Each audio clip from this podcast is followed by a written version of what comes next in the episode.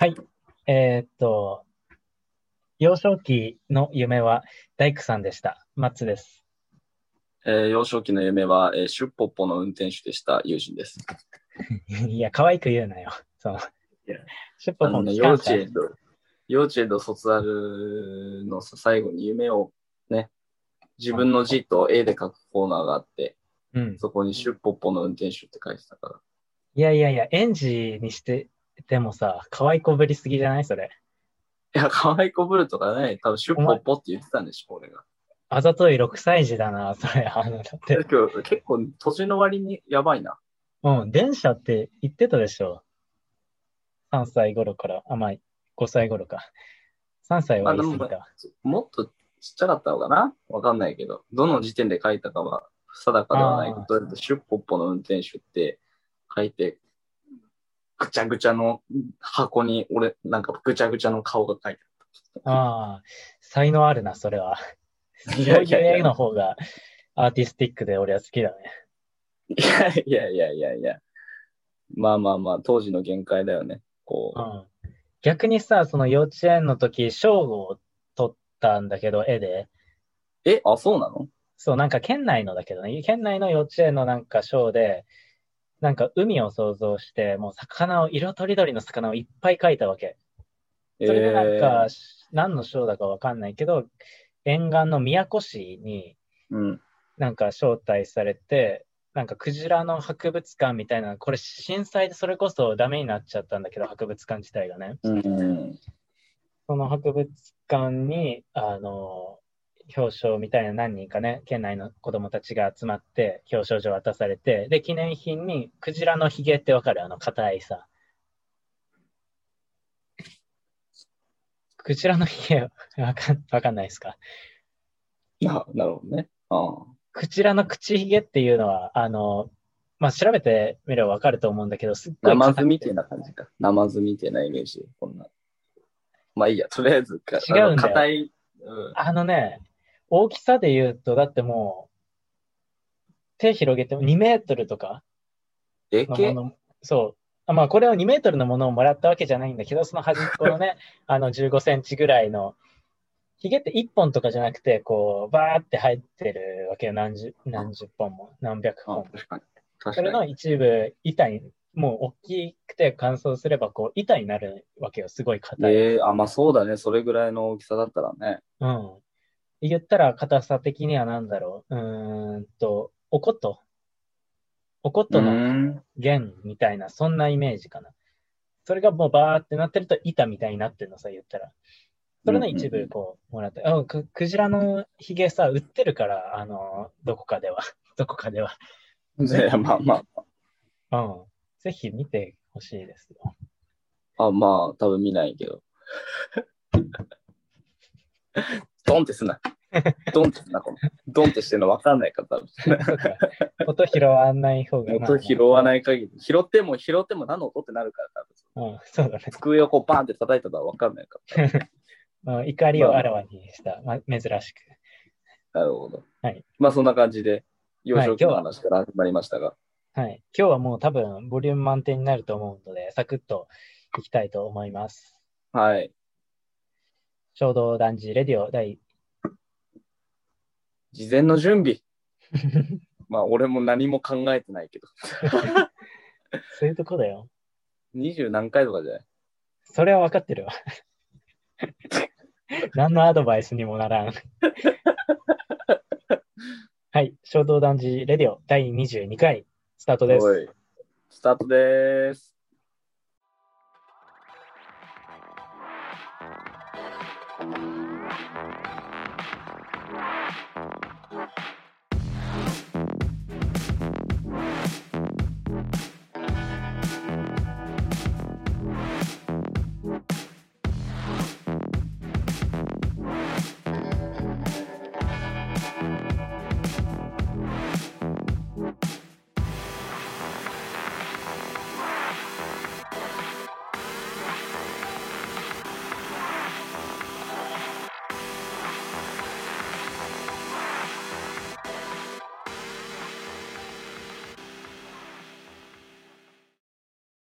新四字熟語のコーナー。イェーイはい。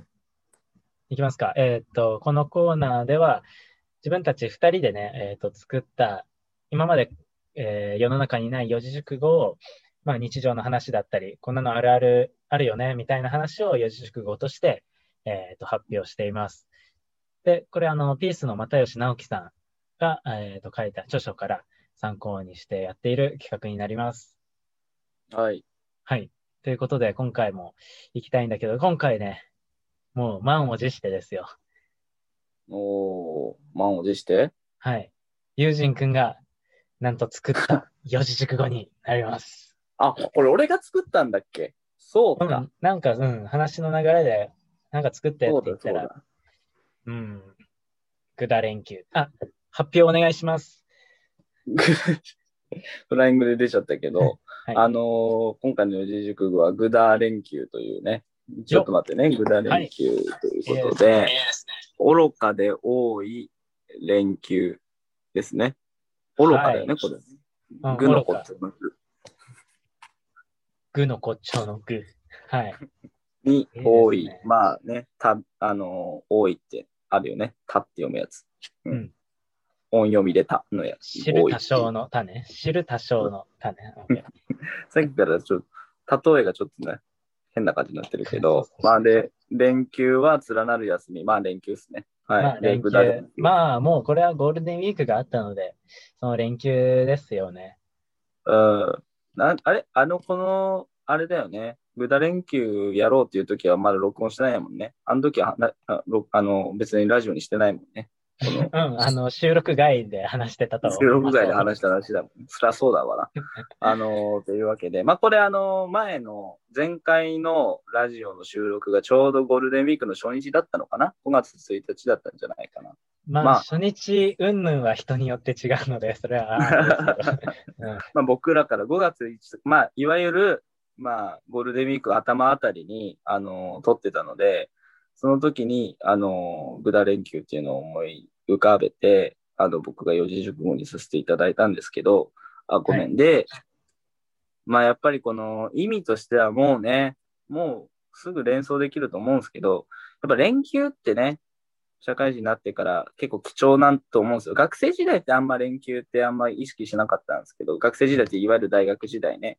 言ったまあら人生の連休ですからね。あの、人生の連休が学生時代みたいなもんだからね。人生の大きい連休で、大型連休の4年間って感じなんですけど、まあまあまあ、それは置いといて、あの、まあ、いわゆるこう社会人になってからとか、まあ、小中高もそうだと思うんですけど、まあ、連休ってすごい嬉しいもんじゃないですか。これやろうとか、いつも学校の時間とか、まあ、この仕事の時間で縛られてない分、こういう、いろいろこういうことできるかなとかって、なんとなくぼやって、あの、連休前は期待したりするんですけど、うん。結局、あの何もせずというか、昼過ぎに起きて、ウーバーイーツで飯食べたりとか、あうん。なんならもうひどい時、俺の場合ね、飯も食べずに、ぐだぐだ過ごして、うわ、もうこんな時間だっつって、連休を取り戻すためになんか、何かしないとと思って夜になったら、12時ぐらいから YouTube とか、なんか動画とかも含めて、なんか面白いのないかな、何か起きないかなっていう淡い期待というか、でもなんかそのぐちゃぐちゃした思考の中で、ゆ深夜3時ぐらい眠りについて、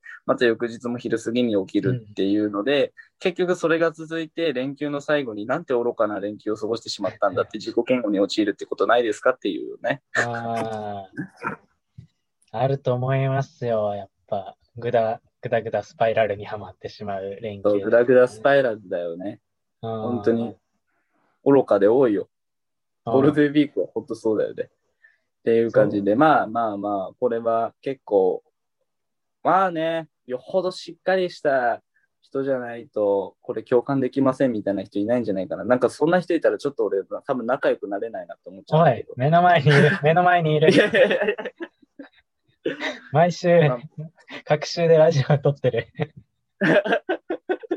だから、あのまあね、特にだから、まあ今回はまあこれを切り口に、今回連休どうでしたみたいな、僕はね、あのいろいろあったんですけど、まあその話もしていけたらいいのかななんて思ったり。そうですね。シンプルに連休の過ごし方みたいな、あの、トトークテーマになっちゃいそうなんですけど。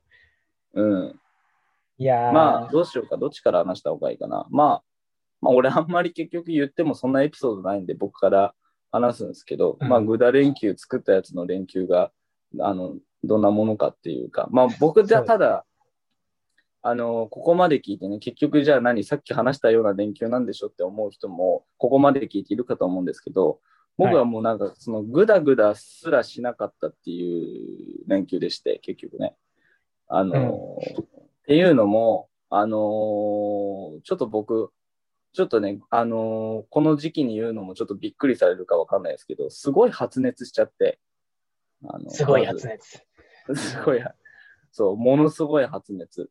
あのーしかもそれがちょうどあのラジオを撮り終わるぐらいの時に、だんだん体調がね、うん、もうずっと俺横になってたから多分、もう横になって、顔ぐちゃってなってる状態でずっとズームでラジオを撮ってたんですけど、うん、画面映してなかったしね、まあ言ったら。あ、か本当？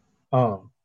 そう、まあもうそんな状態だからあんま多分映したくなかったのもあったんだけど、うんなんかこう、うわ、なんか今日やる気ねえなって思ってたら、ラジオ終わるぐらいで、あれ、なんかこれ寒気がするなと思って、で、あ待って待ってみたいな、これから連休なのにみたいな。しかもなんならその中で、ラジオ撮り終わった直後の時間で、グダ連休の話もして、連休どうするかみたいな話もちょっとマッツくんとしてたときに、あれ？みたいな。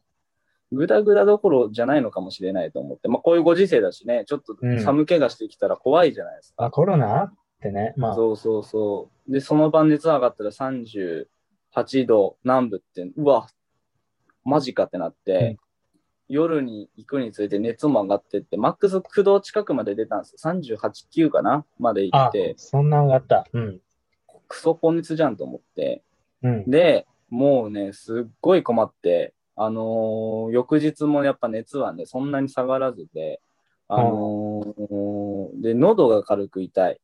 で、発熱がする、倦怠感が、うんこれが僕の症状でして、ちょっとね、で、まあ、こういうご時世じゃないですか。で、簡単に病院にも行けないな、なんて思って、ちょっとだけ気分が良くなった時に、あの、保健所に電話したんですよ、名古屋市の。うん。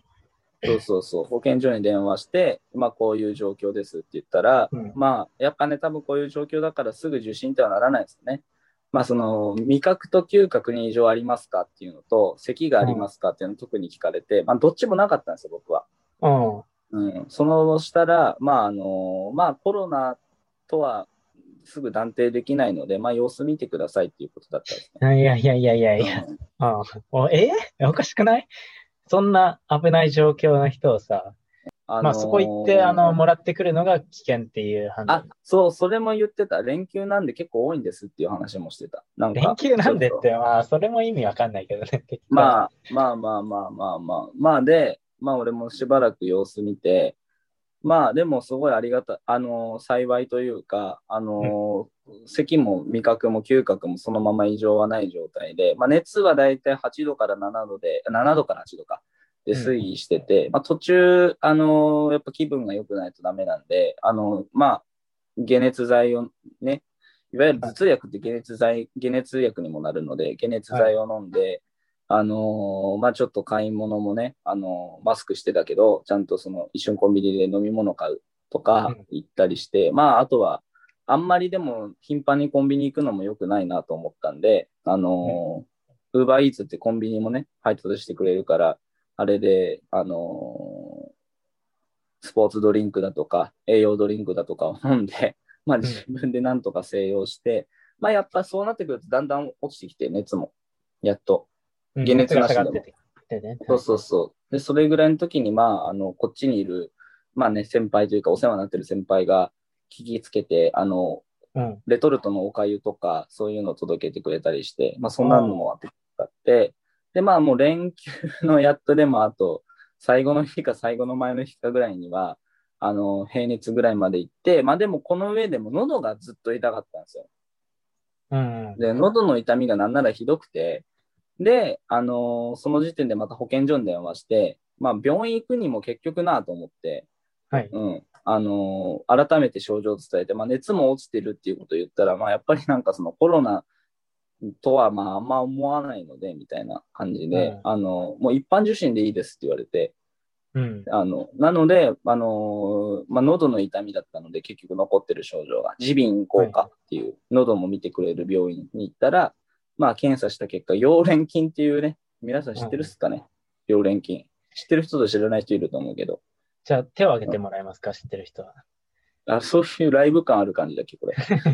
なんか、そんなライブ感ないと思うけどね。今、手挙げてる人はすね、大変申し訳ないなって感じです。うん僕らはちょっと認識できあ、もう下ろして。結構です。はい。いやいやいやいやいやそんな律儀な人おるから。まあ、あのインドが高いかこのラジオ聞いてれば。ーまあ確かに民度が高いことを信じてますけど、はい。あのーまあ、溶連菌という病気でして、まあ、結局感染症でね、まあ、喉から、まあ、喉風邪のひどいやつみたいな感じで、まあ、詳しくは調べてください。まあ、それで薬もらって、あのーそこからはもう今元気でやって、まあ、そこからもう2週間なんだかんだ経ちますけどね、まあ、あのコロナではやっぱなかったみたいなんで、周りにも結局発症はしなかったので、まあ、よかったんですけど、なので結局ね、ぐだ連休どころか、本当ぐったりって感じで、連休は。ぐったり連休だったというね。ぐったり連休だった、本当に。もう汗まみれだし。うん。それはあ辛いね。あーなんか、でもまあ、仕事中になんなくてっていうのはちょっと幸い、不幸中の不幸い。の幸い。そうコロナじゃなかったっていうのも不幸中の幸い不幸中の幸いだね。本当そうだね。それは本当その通りですね。うん。まあ本当あれぐらい連休があったからちゃちゃんとまあ治せたのは正直あったとこあるし、まあ4連休も人にうつす病気なんで、またなんかこの状況で感染症、そうそうそう、あこの状ー況で別の感染症を移してもまたパニックになっちゃったわ。ややこいね。なんかなんか。そうそうそうそうそうそう、コロナじゃないけどみたいな感じになるのは、それはそれで良くないので、うんえ、まあコロナじゃないんです、ねコロナじゃないんですって言ってもなんかね、変な感じになりそうなるなるなる、うんいやいやいやってなるし、うん。めっちゃ変な空気になるとこだったから、まあ良かったっすわ。うん。まあまあ、それは不幸中の幸い。まあ、そうだね。その状況を恨むというよりは、あの、とりあえず感謝しといた方がいいかもしれないですね、今回は。うん。何かに、はい、守られたということで。普段の行いにより。うん。まあね、得が高いですから。まあ逆に普段の行いが悪いから、こんな頻繁に、あの、病気になるのかもしれないけど。だって、まあまあまあ歯茎がさ、ほんと最近だよね、歯茎腐った話が。腐ってねえよ。腐った、あれも炎症だよ。あれも細菌感染だったけど。ちょっと体が弱いがちだから、あの、ちょっとそう、虚気をつけて弱体質なんですよ。虚弱体質。うん、なんか入れといた方がいいんじゃないですかね、体に。栄養は、ちゃんとね。栄養と睡眠ですかね。あと、ストレスがああれば、まあ、それを発散する何かと。うん。あ、まあそれは言えてるね。確かにね。はい。まあどういどまあ僕の話はこれぐらいでいいんですけど、どうでした？や、もうだいぶ長くなったから、あれ、俺の話はサクッといきますか、なんかね。あ、ごめん、思ったより長かったね、俺ね。あまあまあいいんだけど、まあ、ぐだ連休の話だしね。まあ、ぐったりしてるのは、そっちの方がぐ、ぐだっていう感じだから。うん。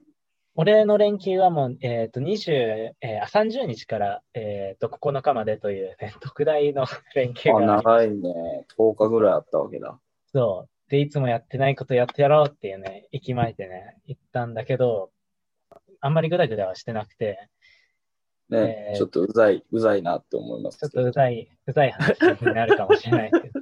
肌につくね、リスナーもいるかもしれうん、ません。そうですね。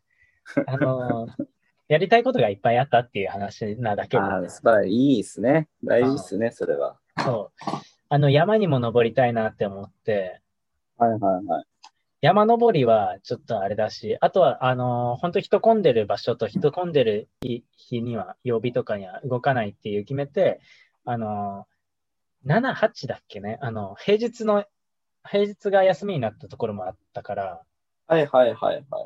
そこであの、那須高原の人里離れた岩山に、岩、岩、ほんと崖みたいなところに、おー。まあ2個行ったんだけど、天狗岩っていうところと、あともう一つが、えっ、と、殺生岩っていうところ。まあ俺、岩フェチだから、ちょっと、おーそうなんだ。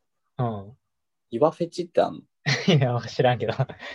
岩がとにかく好きで、こう、岩に触れたい、触りたい、舐めたい、食べたいだから、あの、舐めたい？いん？え、な、舐め、舐めたい？え？あ、もう、まあまあ、それはなるじゃん。好きになると。舐めたくないるや、なんない。ならない。ならない。な、ね、おっぱいの話してるの？何の話？岩だよ。岩の話だよ。そんな絶壁も行けますよみたいな守備範囲の話じゃなくて、捕まるところあった方がいいですとか、そういう話でもなくて、あのあーあの、岩ね。あのそう、本物の岩が好き。本物の岩。本物の岩ね。うんそうっていうところに、まあ、えーと平日2日間を使ってドライブしに行ったっていうところとね、ああ、いいね。素敵ですね。うん。まあ、ちゃんと、あの、感染症対策っていうことで、まあ、人のいないスポットを狙って、その平日を狙ってっていうことで、ああ。あ、かつ外だしね。屋な屋外だしね。そうですね、屋外だし。ねそうそうそうう。ん。とはいえ、登山はちょっと、あの、疲れるなと思ったので、まあ、標高500メートル、800以下ですね、のところですね。ああ、まあ、南昌山ぐらいのね。南昌山ぐらいの。南昌山は知らんけど、ああ、あの岩手の矢巾町と雫石の境にある南昌山知らないか？聞いてる人は誰もわかんないでしょ、それ。そ知。らないよね。知らないよ、南昌山ぐらいの、そう、岩場にあ登ったという。あともう一つずっとやりたかったのが、あの、えっ、と、ストリートフォトを、あの、散歩がてらに撮るっていう趣味があって、あ、ね、写真好きだよね、あなたね。そうなんですよ。まあ、それをこう、2月にアップし、インスタにそれを編集、パソコンに1回落として編集、まあ編集も簡単にだけど、であとはなんかシリーズ化みたいな感じで、この、えーと、例えば俺階段が好き、階段フェチで、いや、お大丈夫？階段もフェチなの？舐めたいの？階段も。階段はね、舐めるに至らない。ちょっと感染、何か感染しそうじゃん。まあ、足ばだしで。そうそうそう。何のまあ話、まあまあ。わかんないわかんない。まあ、足は舐めたいんだろうけどね、きっとね。やかましいわ。あの、階段なりね、あの、あとはも落とし物あったら取りたくなるしとか、まあ、建物もそうだし猫ババ野郎じゃねえか、ただ。あ、撮りたくなるっていうのは撮影したくなるのを撮るね。あの、手辺に際。際の、マックスの際の、うん、そう。あ、そういうこと。マックスの際。なるほど。最大値だね。そうそうそうそうなるほどだマックスあミニマムの撮影の撮際ね。撮影の撮撮。影の撮の方の撮る、落ちてるものを撮りたくなるっていうのはそっちの方で。はいあとまあはい街のいろいろ撮ってて、多分この、まあ言っても土日にたまにっていう感じ、各週みたいな感じになるから、まあ撮ってても4000枚ぐらいなんだけど、その中から300枚ぐらいをこうシリーズ化して、こう、まあくくりでね、階段くくりとか、あと空え撮ったくくりとか、あとはかい、えーと落とし物撮ったくくりとかみたいなシリーズで、で、5枚ぐらいを1セットにして、インスタに上げていくっていう作業をね、意外と時間がかかってしまって、ー丸うーん2日とか、2日プラス3日とか。あ、そう。いつか。そう。うん。で、あの、インスタを一気に60投稿ぐらいするっていうテロ。だからあんなになんか出てきてたのか。うん、俺なんかの、めっちゃ出てくんなと思ったけど。俺の相互の人にとっては、テロって思うよね。何これ、ムカつくんだけどってなるよね、絶対。興味なかったら。ムカつきはせんかったけど別に。うんめっちゃなんか、あれ？なんか俺すげえおすすめ表示で、なんていうの？あれなんか別にさ、投稿した順にそのまま出てるわけじゃないじゃん、インスタグラムのタイムラインって。若干関心度の高いものが優先出たりしてるはずなんだよ、確か。ああ、なるほどね。うん。そうそう。まあ時間も確か関連してるけど、だからなんか、あれ？俺なんかすげえ、俺のアカウントも、あ、マッツのアカウントすげえ興味深いってことになってんのかなってすごいなんか 考えてたわ。うん、あ、でも投稿数が多かったのね、シンプルに、ね。そう、シンプルに。あそういうことか。うん。だから、うん。ごめんなさい。あの、相互フォローの人たち、うるさくてごめんなさいでした。まあまあまあ、多分みんなね、うん、今中指立ててると思うけど。ごめん。さっき手を挙げてた人は今度は中指を立てて中指を立ててると思う。多分今なるほど。じゃあ今まあまあ中指を下ろしてもらって。まあ、インスタなんか日常の話っていうよりは、俺はアーカイブ的に使ってるから、まあそういうことになってしまいましたっていう話ですね。ああうん。あとは、まあでもいい趣味だよね。てか4000枚もあったの？あのー、上げてないものも含めると。うん、なんか試し撮りもあるけどね、ただ気になってパシャって撮って、これ何があの時気になったのっていう写真は、まあたくさんあるよ、何千枚も。ああ、それも。含めて、うん。まあ半年も撮ってれば、そうかな、うん。もうその、あの、くくり分けでもう、1日丸2日ぐらいもうずっと。頭痛くなったもん、えーパソコン見ながら。ただまあ、好きなことだから割とね、集中してできてた感はあるよね。ああ、いや、でもいいね。なんか一つのことを徹底してできるのって一つ素敵なね、力だな、なんて思うので。あ、ありがとうございます。素敵な力。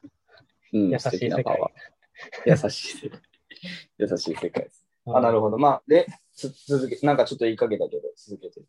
ああ、まあ、特にあとは、えーっと、晴天をつくを録画してたけど、ず、全部見てなかったから、丸、丸っと、ああ、一気見したの？と一気にした。ああ、いいね。うんなんか充実してるな。と、橋本愛が可愛いんだわ。手元へ懐かしいな。あまちゃんの片方ね。そうそうそうそう。親友って言ってから片方って、まあまあ、二人でアマちゃんみたいなね。まあ、二人でアマちゃんはそうか。それは合ってるか、確かに。俺合ってんだろ。合ってるわなんでもないです。と、あとは、うん。まあ、そんなところかな。それやってたら割と休日がね、まあ、本も多少はいつも通り。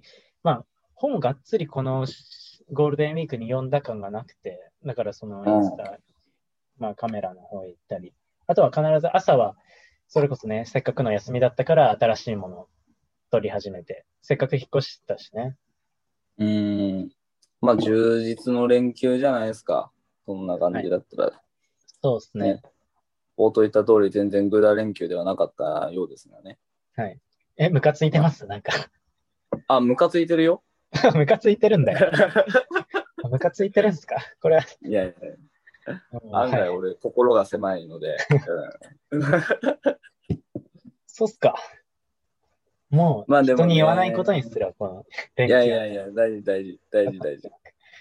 はい。まあでも本当参考にしながらというか、俺も今後ね、またあの連休って何回かあるとは思うので、なんかまあ皆さんも松くんの話なんかが特にあの有効なんじゃないか、有効通貨で、なんか自分の連休にもなんかいろいろ参考になる部分があるんじゃないかな。僕の4連勤かかってぐったりしてる連休なんか多分参考になるはずがないので、よくよく聞いていただいて、ねはいまあそういう情報のシェアはありがたいですよね、ある意味で言うと。そうですね。まあなんか、面白いことあったら参考にしていただくと、まあ私も嬉しいですよね。あの、誰々が言ってたからとか言われると、ちょっとね、ポッてなるよね。ああ、ちょろいからね。やがましいわ。はいまあ。そんな感じでね、四字熟語はこんな感じですかね。はい。うん。うん。大連休でした。でしたでした。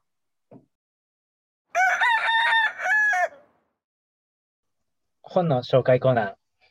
はい。イェイはい。ということで、前回、前回というか、前ね、あの、おすすめの本紹介コーナーって称して、一冊で一回分ずつ取ってたけど、ちょっともういっぱいだから、いっぱい話しちゃう。まあ、二人の会話の中で、あの、どんどん本が出てきますので、それのどれかお互いにね、あとはまあ聞いてる方々が、えー気になったらご参考にしていただけたらなっていう感じでもういっぱい出します。はい。いっぱい出すよ。というコーナーにしていきます。何笑とんねん。いやいやいや、なんでもない、なんでもない。はい。ということで、ねえ、ユージンくん、久しぶりあの、本を読むブームがもう一回来てあ、そうそうそうそうそう。たまにね、ふわってくるんですよね。たまに。うん。え、うんそれ、幼連勤の時期に、あ、家で何もしねえ、もう何もできねえ、本読むか、みたいな、そういうこと？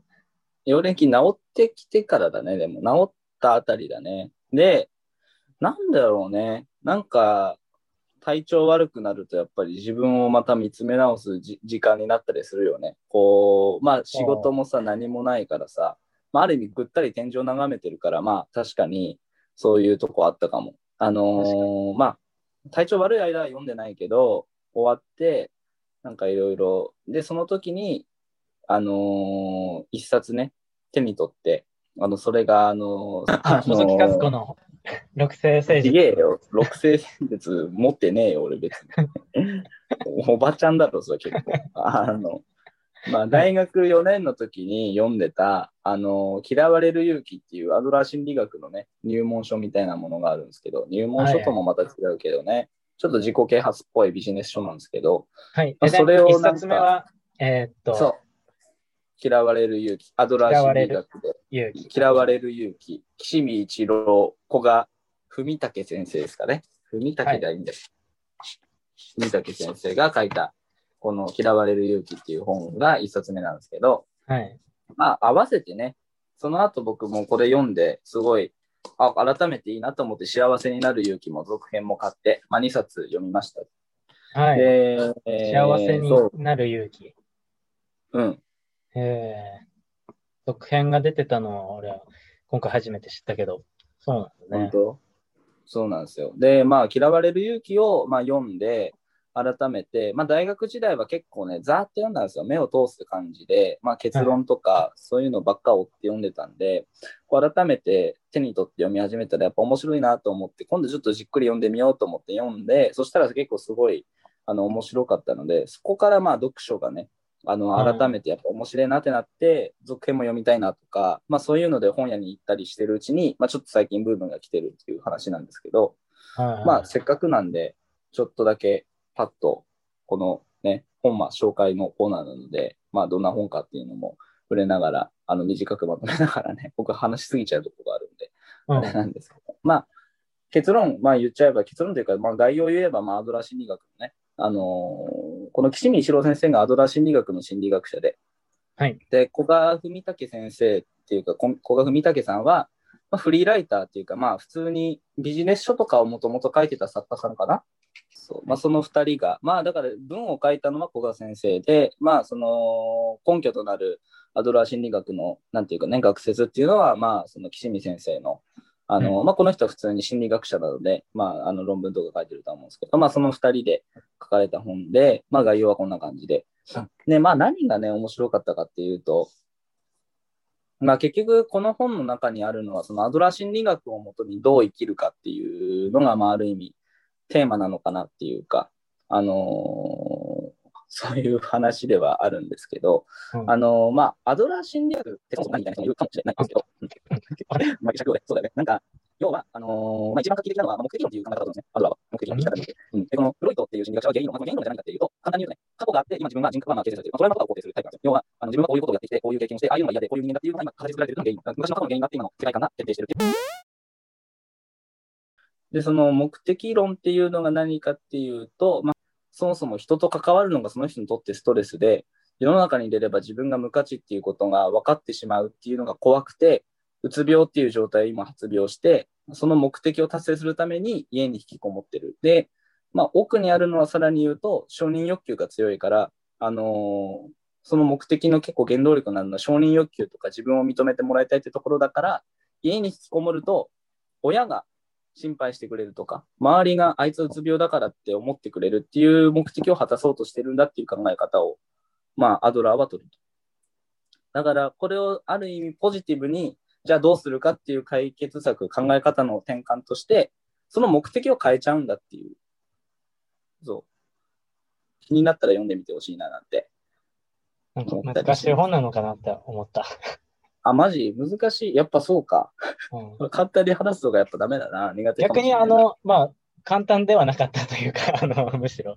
あの、あーユージン君が、ここはなんかシンプルに日常的にこうつながる部分とか、なんか自分が気になった部分とか、なんか、あ身近でなるほど。うん、身近な感じの部分があれば、ちょっと私は気になったけど、あなんか、うん心理学の話って聞くと、ちょっと敷居がちょっと高い。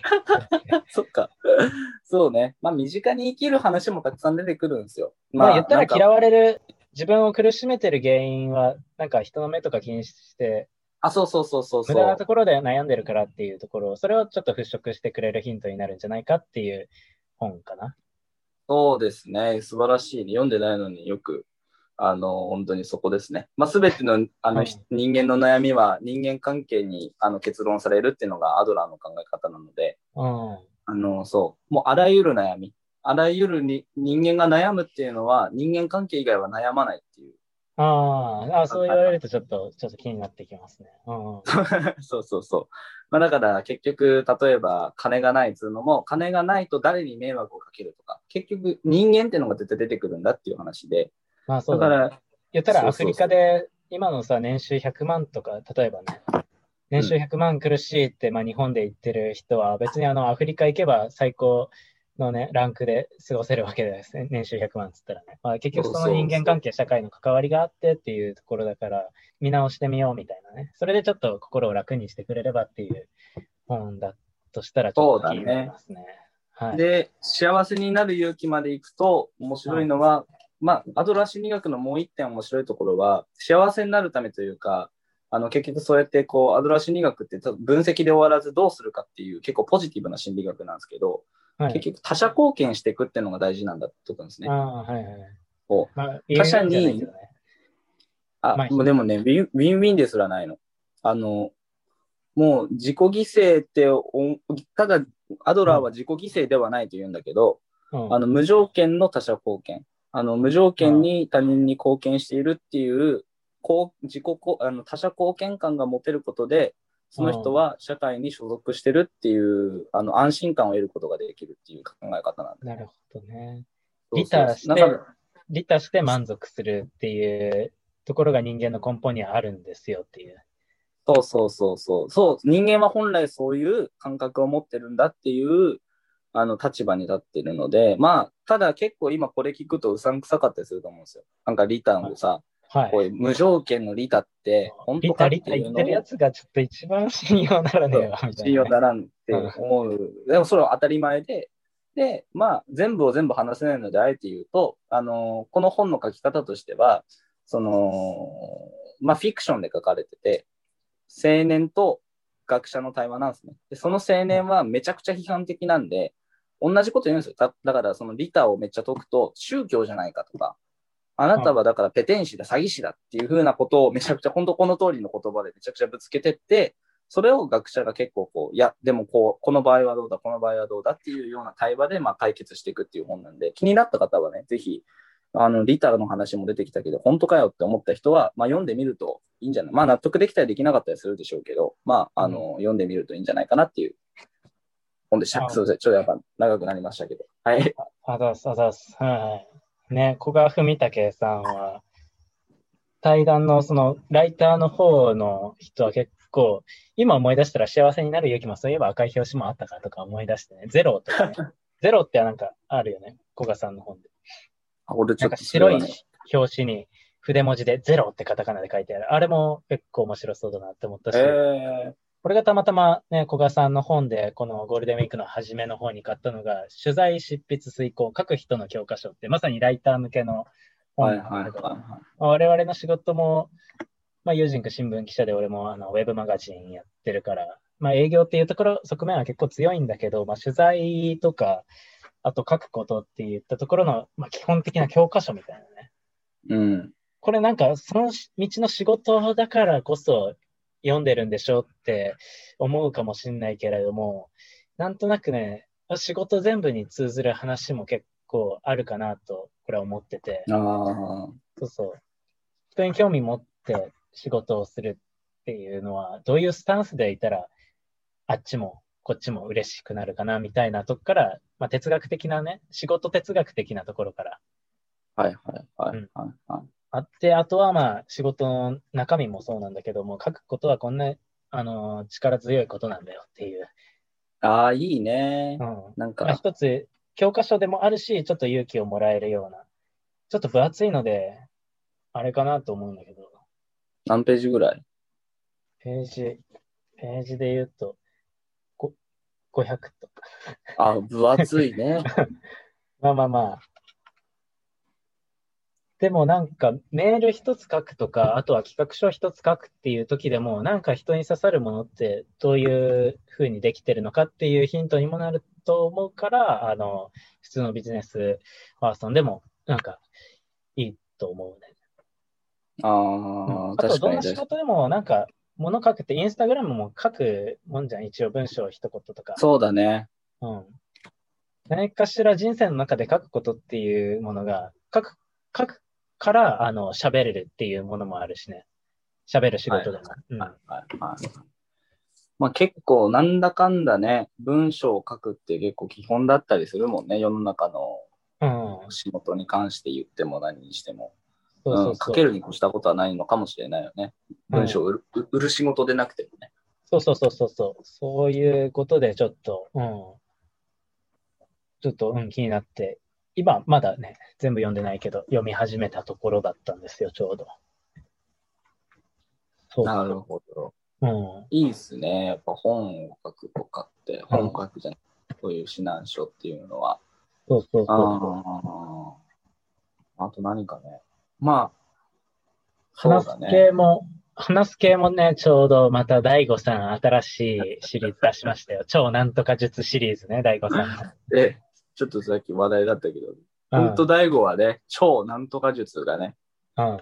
多いからなんと。か力系も出すし、まあ、ちなみに出したのが超トーク力。あー、うん。フォークね。トーク。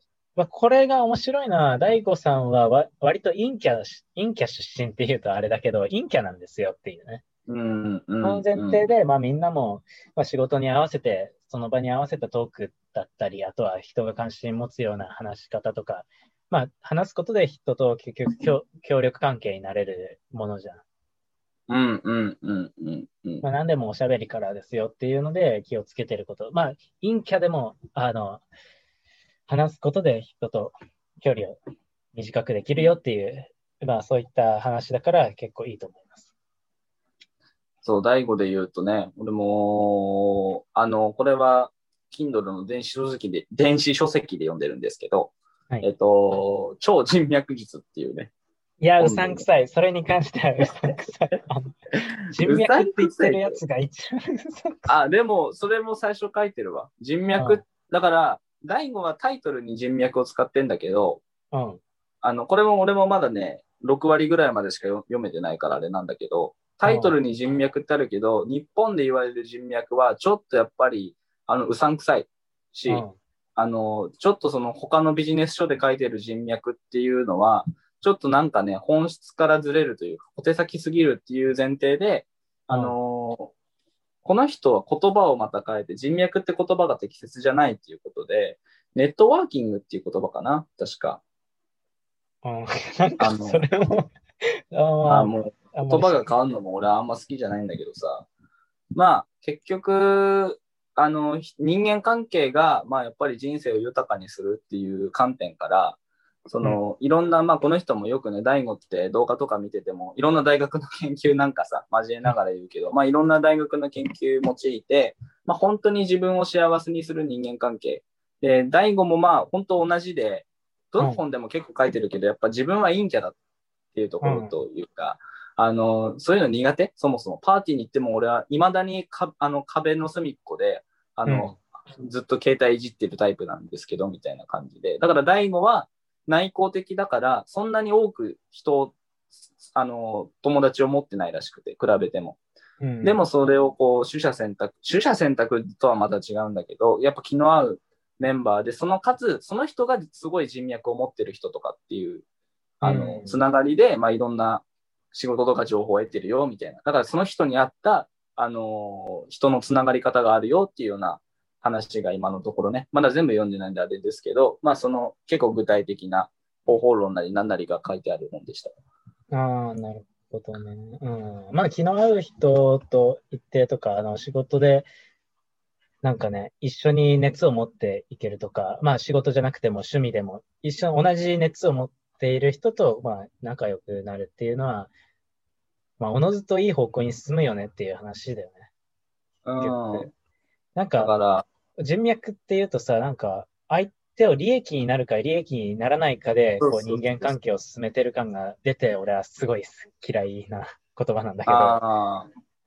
まあだから多分ね、それにも合うとは思うわ。あの、その考え方も若干、うん、それこそそういう考え方がはびこってるみたいな前提から書かれてるかな。ああ、うんそうか。じゃあちょっと気になるな、その超人脈力。うん。そうだね。人脈術かな。あ超人脈。あ、すいません。すいません。そうだね。なるほどね。なるほど、なるほど。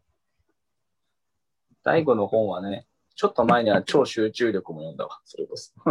それもなんかね、あの、ラジオでちょっと話したかも、昔話したしね。まあ、第五は本当さっきも話したけど、その、さっきも話したっていうか、あの、なんかね、タイトルでカードゲームできるんじゃないかっていうぐらい、コレクションみたいにな。みんな大悟の顔だけどね。みんなあの別角度の大悟の顔でしょ。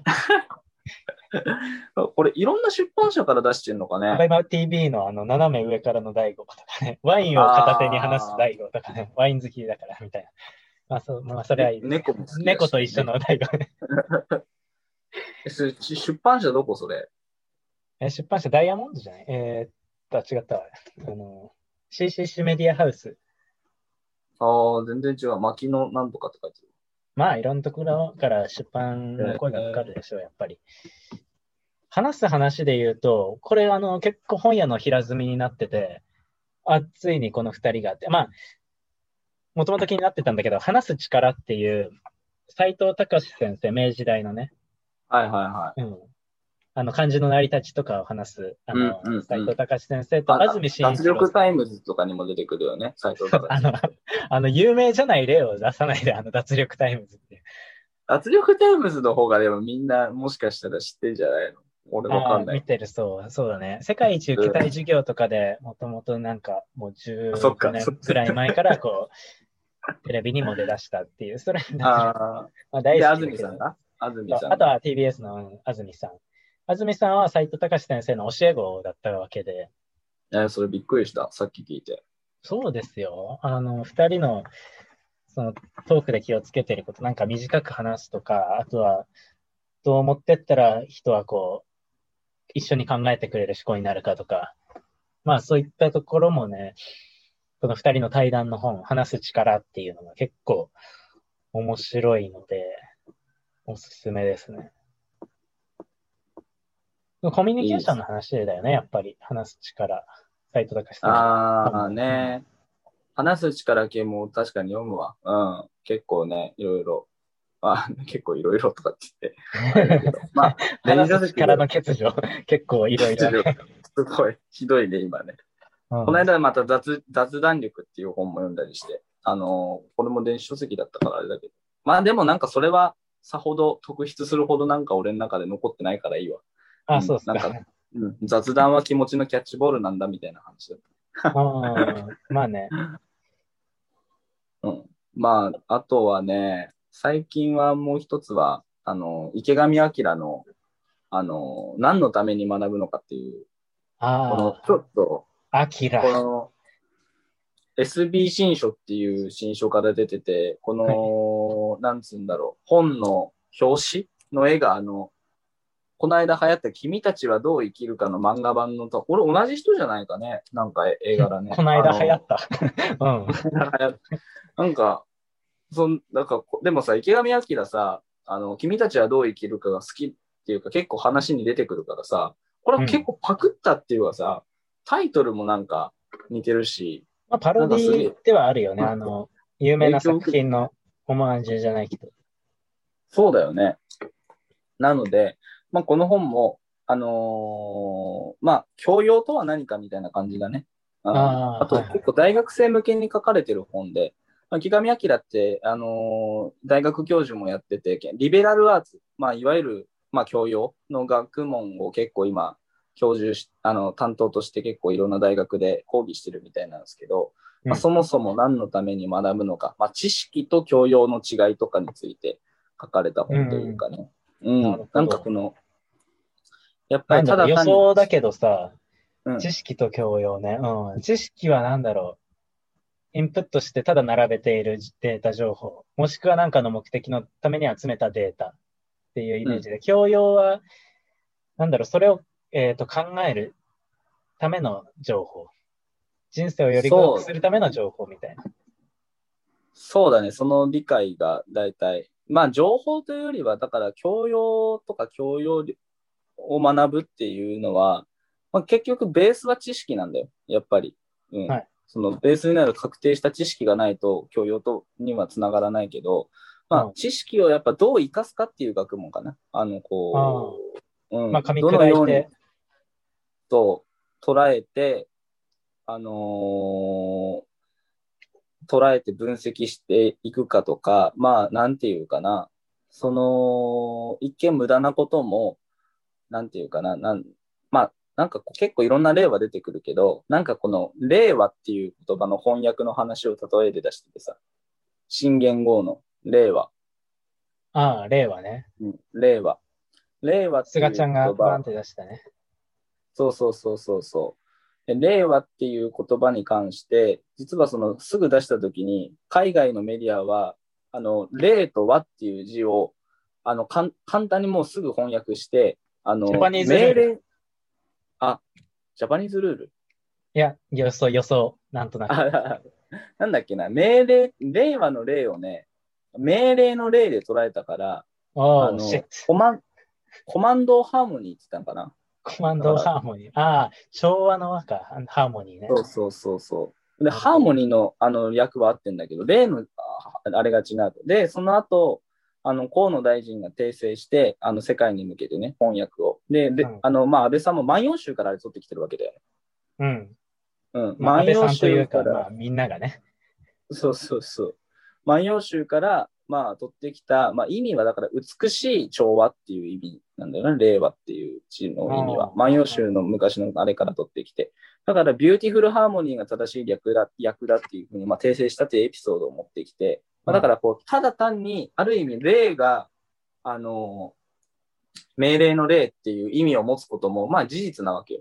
事実だし、一つの知識だけど、なんかこう、ただ単に見た瞬間にそれを簡単にポンって、簡単に翻訳して出すっていうのと、まあその意味合いまでさ、こう、こうそまあ姿勢だよね。だから教養っていうのは。まあもっとこう、他の意味があるんじゃないかとか、そもそもの日本って何なのか。まあでもそこにはでももっと深い知識があれば、それもまあある意味反応できるわけ。万葉集とかまで知ってれば、あのーもしかしたらこの他の役かもしれないっていうことも対応できたかもしれないし、うんでもまあ逆にただ万葉集を知ってても簡単にそのまま表面でパッと訳すっていうこともあるかもしれないし、うんだからなんか教養っていうのはすごい知識の上で、まあそういうこう、洞察をしていく力っていうのかな。うん。あそうそうそう。で、やっぱだから、学ぶっていうことは結局、知識の積み重ねっていうのはやっぱ変わりはなかったりはするわけよ。小中高とかは特に。あ、ううん。ん。まあ言ったら、あの、ビジネスマンが、あの、例えば、ニュースピックスでニュース見たっていう、その、ニュース見た情報自体は知識だけど、ニュースピックスってさ、あれに対して自分の意見とかさ、書くじゃん。うん。まあ、引用リツイートみたいな。はいはいはい。引用リツイートとか、そのニュースピックスのなんかコメント、えっ、と、ピックコメントみたいなやつが、言ったらまあ、一つ教養だよね、みたいな。そういうイメージで合ってるかな。そういうイメージかな。うん。なので、まあ実際だからこう知識をね、どう生かしていくかとか、まあ何のために学んでいくのかとか、あ、もう一回いい？何のために学ぶのかっていう本。そうそうそ何のためにま学ぶのか、池上彰。う。結構簡単に読めるよ、これなんかすごい。まあ池上彰って分かりやすいで有名だからね。なんか わかりやすいで 有名な池上彰。そうそうそう。あのーまあねあとまあちょっと、小ば、はいちょっと小話的に、自分の NHK の記者生活の時の失敗談とか、あの、これが良かったとか、あの、こういうことしたっていう、なんか池上彰の自分語りも結構多くて、うんうんええと思うことも多かったね。へえそうかう。ん。さっきの令和で思い出したというかさ、そのなんというか、日本の一応コンセプトを作ってくれたんだなって思って、あの、あ言語ってなんかコンセプト作りみたいなもんかなって。あ、おなるほどね。うんそう考えるか。そう考えたら日本をさ、元気にするみたいな感じで、発表もね、もっと力込めて、令和、令和みたいな感じでやっても、まあ、右翼的発想かもしんないけど、ちょっと。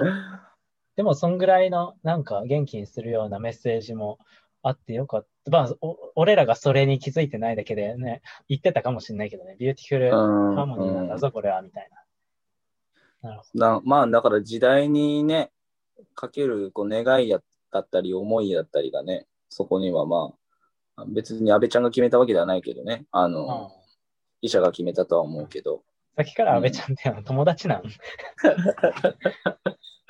まあだからね、確かに言語とかね、と、みたいな話で言うとさ、この間、森や、えっ、と、森美術館か。うん、あの、佐藤可士和展ってやってたんだよね。うん、うん、うん、うん、うん。あの、佐藤可士和さんは、えっ、と、クリエイティブディレクターが、あの、広告のね、はあ、はあ、はあ。で、あの、例えば、スマップの広告とか、ユニクロ、ビックロとか、あと T ポイントカードのあの T のやつね。黄色の青の。うん。とか、ステップワゴン作ったりとか、あと、一番大きいのはセブンイレブンのさ、ブランディング、プライベートブランドセブンのさ、あれやってる、ブランディングも全部佐藤柏さんやってんの。すごい影響力のある人だね。そう。あだからね、もう知っといた方がいいと思う、佐藤柏さんについて。その佐藤柏さんの新しいルール作りっていう、ここれさ、また斎藤隆先生との対話形式の本なんだけど、また出てきたよ。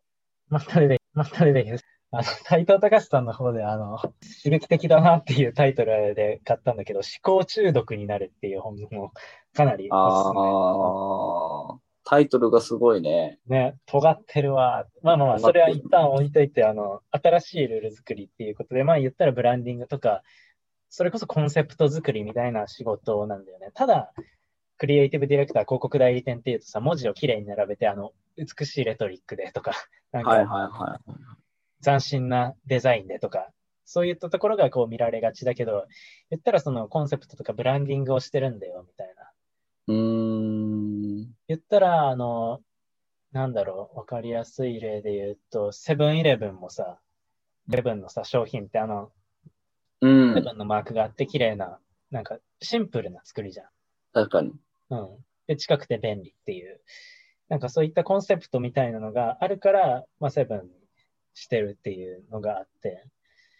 えまあ、これ、比較に出すとどうなのかっていうのもあるけど、ミニストップとかさ、別にあのコンセプト なんかわかんないじゃん。ああ、確かにね。あーまとまった感じはしないね、商品棚見てもね。うん。なんとかなんかこれは感覚の問題かもしれないけど、でもまあそういうのも計算づくで、セブンイレブン、佐藤柏さんはこうブランディングしてるんだよっていう話で、で、ルール作るっていうとなんか大きい仕事みたいに聞こえるけども、この対話のね、あの第一章がもう優しくて、自分の好きに自信を持つっていうあ章から始まるんだあけど、だからなんか、正解探しみたいなもんではなく、なんか自分の好きとか、あとは人が、人が思ってる好きを形にしていく仕事なんだよっていうことで、結構、まあ仕事に関わらずかも、まあ何でもそうかもしれないけど、まあ周りがこう正解としてるからみたいな話ではなく、自分の好きにちょっと正直に生きてみ,、みると逆に人はそれに寄ってくるもんですよみたいな話の流れもあって、結構おすすめですよ、これは。ああ、いいですね。うん。新しいルール作り？そう。佐藤柏の新しいルール作り。聞き手あー、斉藤隆。はあ、はあはうん。なるほどなんか、自分の考えてることを、こう、設計図のように、あの、文字とか図に表現するっていう話もあって、うんそれもいいね。頭がちょっとスッキリするんじゃないかなっていう。確かになんかね、結構ね、頭の中で考えてることって形にならなくてもやもやしてるからね。そうそう。もやもやの原因はそう、言語化できてないとか、そう、見える形になってないからみたいなところはあるからね。うんうんうんうんそうん。それこそ佐藤柏さんの本で、整理術っていうのが結構ベストセラーになってたよ。えー、主婦とかが、まあ、主婦はわかんないけど、あの、あ、実際に何？物の整理ってこと？いや、仕事、タスクの整理なんだけど、あ、それでもさ、なんか家庭とかでさ、俺部屋汚れてるとかごちゃごちゃしてるの、うんなんかどうもしっくりこないって心があって、うん。なんかよく言うじゃん、あのの脳みそと部屋の散らかりぐらいは、あの、同じだよ、写し鏡だよみたいな話もあるけど、はいはいはい。まあそういうことかなと思って。そういうことかな。ああ、うん。確かに結構散らかってるわ。うん。だから俺が、例えば、あ、今部屋散らかってきたなって思ってたら、何か自分の頭の中でタスク整理ができてないとか、思考の整理ができてない状況なのかなっていう一つの、ね、あの、気づくポイントになるから、ああ、なるほどね。うん。そう聞いてる皆さんでもなんか、あ、最近部屋汚れてる、ききて、汚れてきてるなって思ったら、それはあの、身の周りがちょっと片付いてない、頭がちょっと整理されてないので、まあ、休養を取るとか、なんか、あとはなんか、紙に書き出すとか、なんか、整理する術をね、なんか、整えたらいいと思います。ああ、ありがとうございます。まあまあまあ。いいね。もね、あんまりできてないところはあるけど。ちょっとビジネス書寄りになったからさ、別じゃんそうだね。うん。